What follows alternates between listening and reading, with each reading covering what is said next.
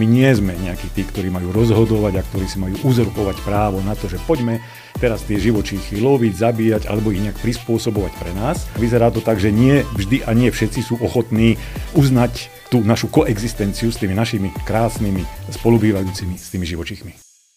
Studio BB.sk vám prináša podcast Univerzity Mateja Bela.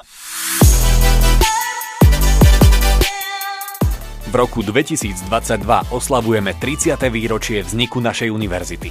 V tomto podcaste vám s poprednými pedagógmi priblížime zaujímavé a aktuálne témy. Moje meno je Peťo Magurský a vy vitajte pri počúvaní. Ktoré živočíchy na našom území sú ohrozené najviac?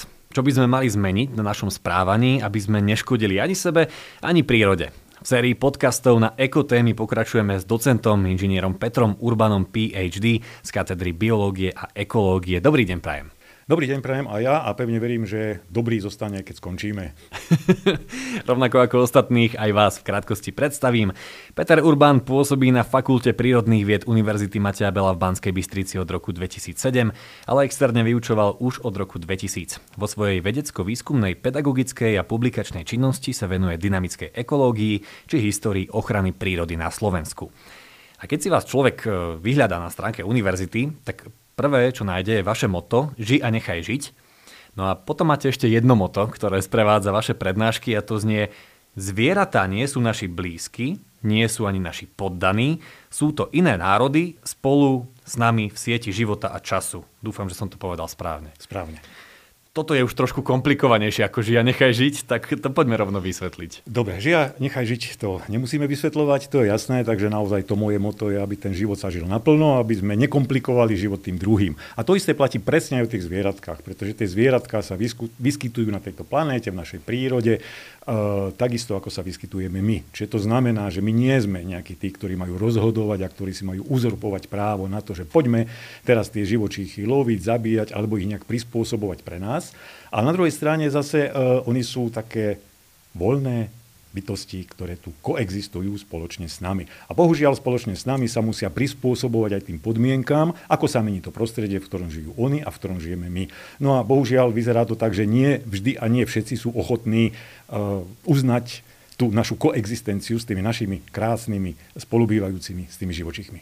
A vždy ste mali tento pohľad na svet, alebo prišiel nejaký moment, kedy ste si povedali, že sa budete odborne venovať tejto problematike? Pokiaľ sa týka toho pohľadu na tie zvieratka, tak, tak trafený som bol vždy, tak od mala som mal takýto ten pohľad, že tie zvieratka sú tu, sú sympatické, sú zaujímavé, ale tak podrobnejšie som sa im začal venovať asi až na sklonku strednej školy a počas vysokej školy. Dovtedy som ešte inklinoval aj možno k botanike, a možno k ďalším prírodným vedám, ale potom predsa len som si povedal, tie zvieratka sú krásne, sú zaujímavé, ich štúdium je ďaleko ťažšie možno ako štúdium, čím nechcem teraz podceňovať kolegov botanikov, štúdium tých rastliniek, no a potom už na tej vysokej škole, aj keď som študoval lesnickú fakultu, tak to neboli stromy, nebola to pôda, neboli to eh, Neboli to nejaké iné zaujímavé organizmy, ale boli to práve živočíchy a skôr som inklinoval k takým tým väčším, ktoré človek lepšie vidí, ale má o to väčší problém ich e, nejakým spôsobom nájsť, spoznávať a študovať.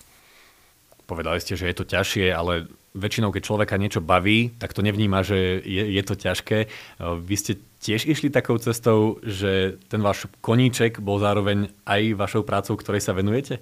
Mal som to šťastie, to sa musím pochváliť, čo nemá každý, že vlastne táto moja záľuba, tá moja uchylka, ten môj koníček so mnou tak postupne uh, rastol a mal som to šťastie, že naozaj po skončení vysokej školy som mohol robiť v ochrane prírody, kde som robil ako zoolog. No a potom vlastne ako zoolog som pokračoval a učím aj tie zoologické predmety, takže myslím si, že naozaj mal som to šťastie spojiť toho konička, spojiť ten, ako ste povedali aj vy a čo som zdôraznil, taký ten ťažký osud, pretože tie živočichy sa dosť ťažko študujú, taký ten ťažký osud vedca zoologa, ktorý musí naháňať tie živočichy, čo nie je vždy také jednoduché a podarilo sa mi to. A v tejto vašej oblasti je mnoho zaujímavých samostatných tém. A tou prvou, ktorú by som otvoril, sú tzv. zoonózy. Tak poďme najprv povedať, že čo to je. Zoonózy sú momentálne veľmi aktuálne, pretože ešte stále tu doznieva to, čo nás trápi vyše 2 roky, čiže pandémia COVID-19. Sú to nejaké onemocnenia, ktoré sú prenesené zo živočícha na človeka, či už priamo, alebo prostredníctvom nejakého medzihostiteľa.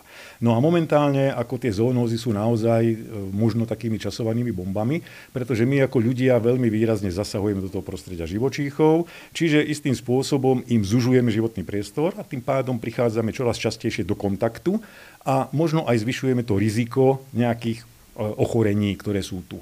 Samozrejme, tie zoonózy tu boli, sú a budú. Pokiaľ si zoberieme za nejakých posledných 20 rokov, tu bolo asi 6 takých nejakých väčších zoonóz, ktoré ale vždy mali nejaký charakter nejakej epidémie. Hej, bol tu SARS, bola tu vtáčia chrypka, ebola, horúčka, zika.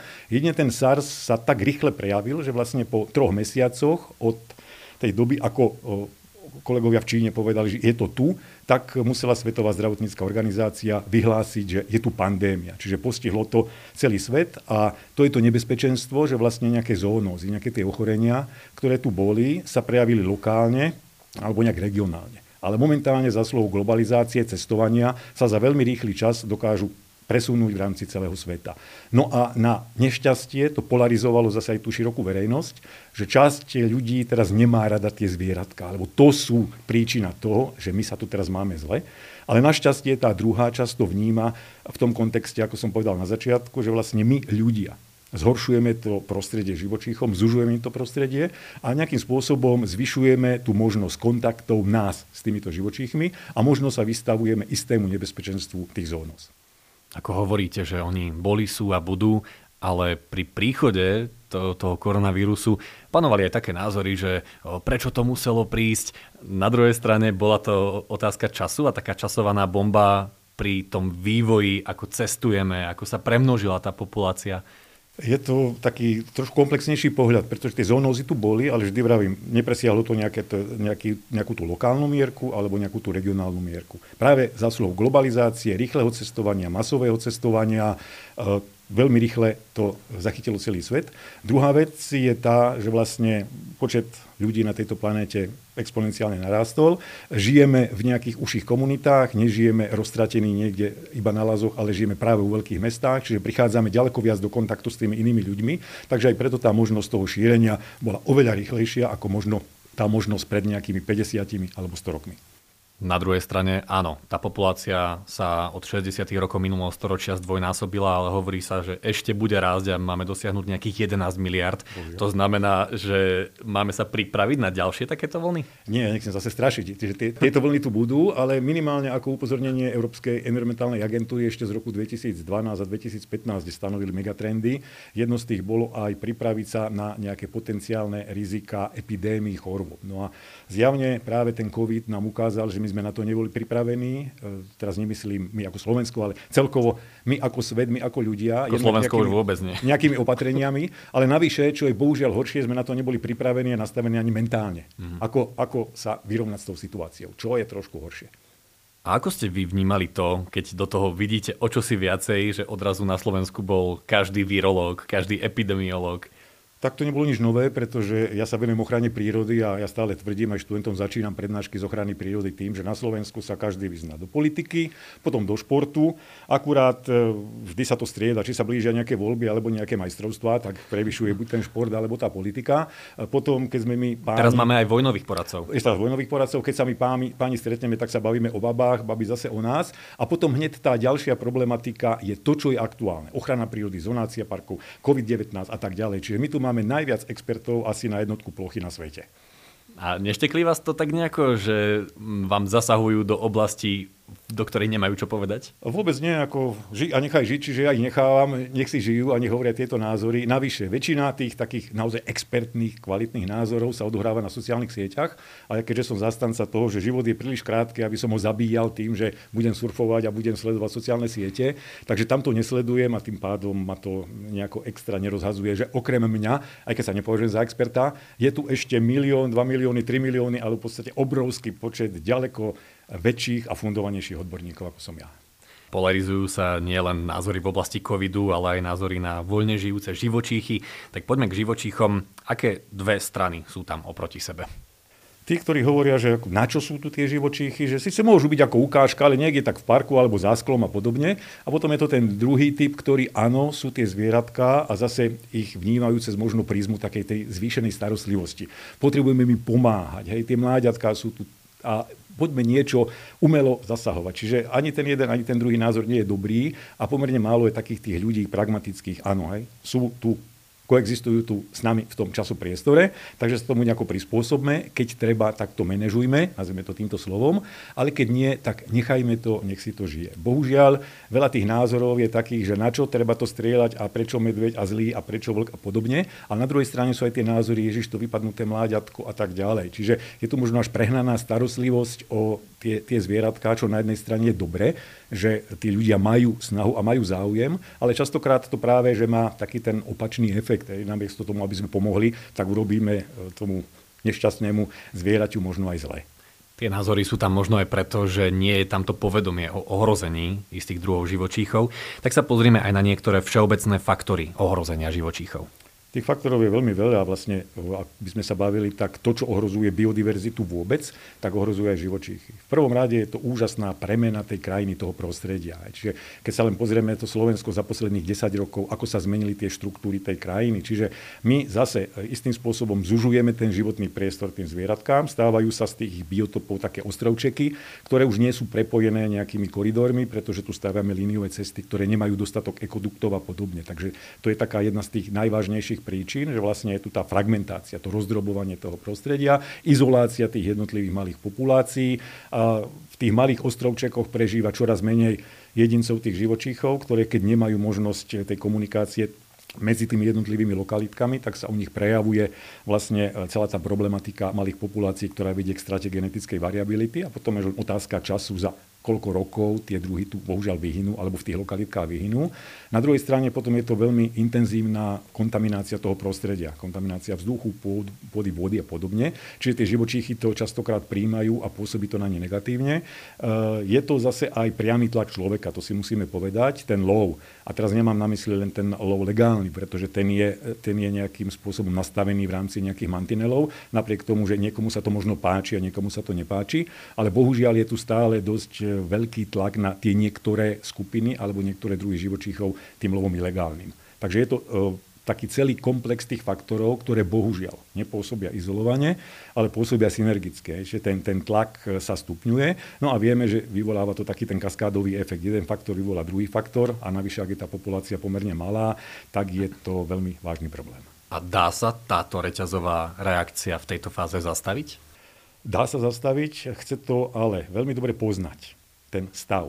Ako to tam vyzerá, čo spôsobilo tie faktory, ktorý je možno ten kľúčový faktor a potom veľmi dobre nastaviť manažment a monitorovať, či tie opatrenia, ktoré robíme, v rámci najlepšieho vedomia a svedomia, aby sme pomohli tým živočíchom, či naozaj aj prinášajú ten želateľný efekt, alebo nie. Stojí to mnoho času, mnoho peňazí a mnoho ľudských kapacít, pretože e, ten potenciál, ktorý tam potrebujeme, tých ľudí je pomerne veľký a v neposlednej miere je to, to čo na Slovensku mi dosť chýba, je tá komunikácia pretože tých problémoch treba komunikovať a na Slovensku sa mi zdá, že nevieme alebo nechceme komunikovať a už keď komunikujeme, tak aby to bolo taký ten obojstranný dialog, aby sme počúvali tú druhú stranu a na základe toho hľadali nejaký ten prienik, kde máme to spoločné a poďme pomôcť. Takže e, sú cesty, ktoré tu idú.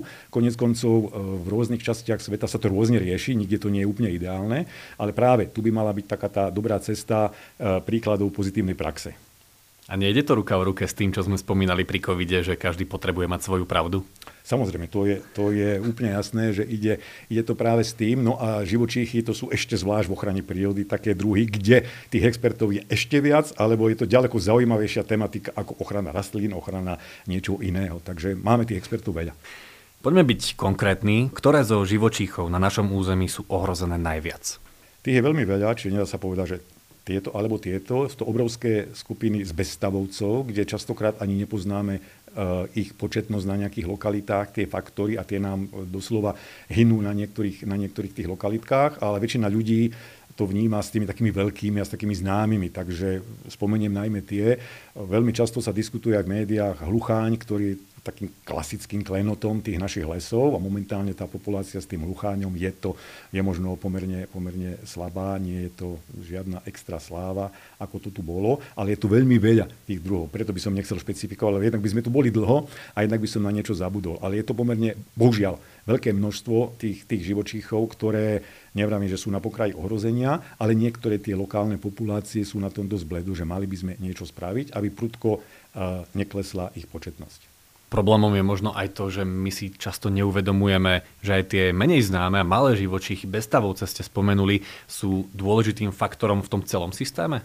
Je to pravda. My si to možno uvedomujeme, ale jednak tých špecialistov je menej. Konec koncov sám by som nemal čo vraveť, pretože som zameraný na vtáky a cicavce. Čiže zase na tie stavovce a tých expertov na bezstavovce je pomerne málo. Tých bezstavovcov je rádovo niekoľkonásobne viac ako stavovcov.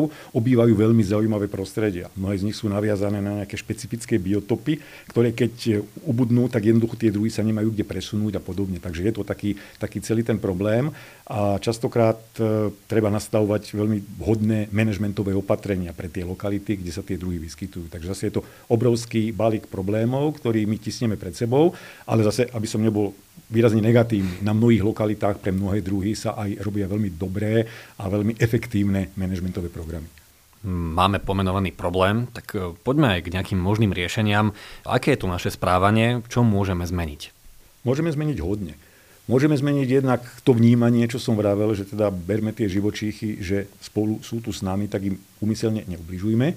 Druhá vec potom môžeme robiť mnoho v tom našom správaní, aby sme zabránili niečomu, čo nerobí dobré tým živočíchom. Čiže dajme tomu aj prikrmovanie nejakých druhov v tom záujme, a chcem mu pomôcť, mu môžem urobiť zle. Mm-hmm. To je jedna vec. Druhá vec, keď sa pohybujeme po chránených územiach, tak sú tam častokrát e, piktogramy alebo tie zákazy, ktoré vo väčšine verejnosti vyvolávajú také nepráve najpriateľskejšie asociácie, ako keby sme vytiahli červené súkno, ale oni sú tam nie bezúčelne. Čiže ako náhle je zatvorený nejaký turistický chodník, tak to má nejakú logiku, že prebieha tam nejaké, e, nejaký dôležitý životný cyklus daného druhu živočícha a podobne.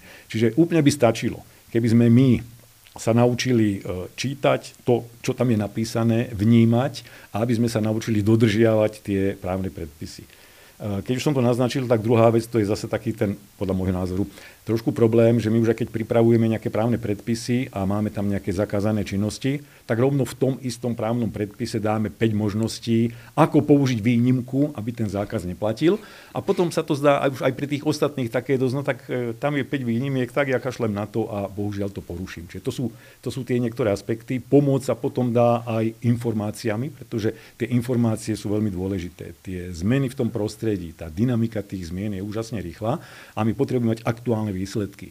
A momentálne veľmi dobre beží tá tzv. občianská veda. Čiže tí ľudia, keď idú na detičkách, na, na žiakoch, to máme veľmi dobre odskúšané, do prírody, vidia. Je to zdanlivo obyčajný druh, ale každá informácia je dobrá, pretože mnohé tie druhy, ktoré boli obyčajné, bežné, zrazu sme zistili za krátky čas, že už nie sú bežné, už vymizli z niektorého typu prostredia. Čiže kľudne e, nech sa venujú tomu, zapíšu a dajú aj tieto informácie, pretože bez tých informácií sa tá efektívna ochrana robiť nedá. No a potom už, aby sme sa vyvarovali takým úplne tým cestným riešeniam, ktoré tu sú. Chcem si nafotiť medveďa, tak pri chate si dám e, nejakú návnadu, aby ten medvedík prišiel, dám si tam med a podobne. No tak medvedík príde, ja si ho nafotím, len ten medveď sa naučí, že tam mal ten med a potom tam chodí, keď ja nechcem. Čiže to sú tie problémy. Takže myslím si, že v prvom rade z hľadiska tej širokej verejnosti by stačilo trošku takého korektného prístupu k tým našim spolu žijúcim zvieratám a dodržiavanie toho, čo sa úplne normálne Eh, od nich vyžaduje. Ja nadviažem na ten druhý bod, ktorý ste spomenuli v odpovedi a to je výchova tej mladej generácie, pretože áno, staré obsa novým kúskom nenaučíš, ale zase tie deti, to je špongia, ktorá vie nasať. Snažíte sa viesť k tomu aj tých svojich študentov na univerzite?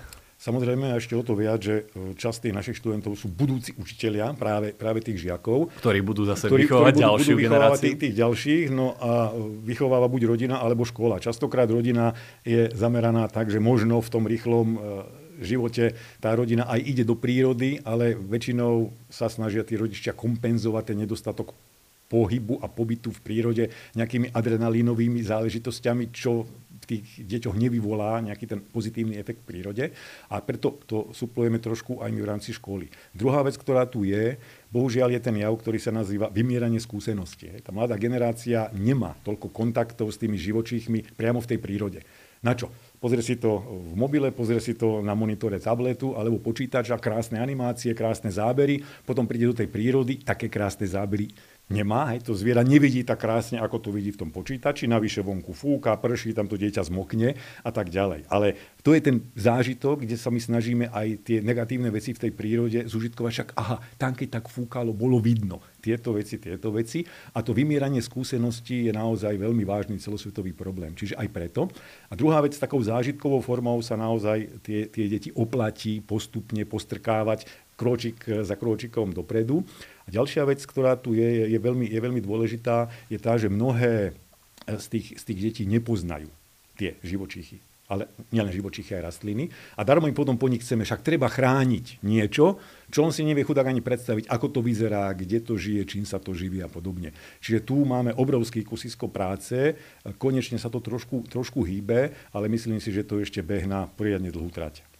No tak poďme naopak. Ako? Lebo tí rodičia by si možno aj povedali, že áno, chcem ho viesť týmto smerom, ale neviem úplne tú formu, ako ho k tomu priviesť. Aká je vaša rada?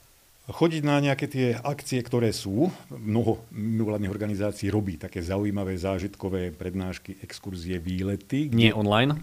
Nie online, naživo, kde uh, tí ľudia prídu von, deň vtákov, deň, deň zeme, deň životného prostredia a podobne. A naozaj preto to spomínal, lebo viem z autopsie, že mnoho tých rodín, najskôr tam prišlo ako skúsiť, čak čo budem robiť, vymyslíme nejaký program pre deti, niekto to za nás manažuje, deti tam možno sa im to zapáči, deťom sa to zapáči, oni potom chodia. Ďalšia vec je potom možno navštevovať tie chránené územia, kde sú naučné chodníky, pretože tam sa dozvedia množstvo tých informácií. Zase na druhej strane e, časť tých naučných chodníkov je podaná takým štýlom, že zase tí rodičia tam až tak veľa tých informácií, aby mohli zahviezdiť pred tými svojimi deťmi, nedozvedia.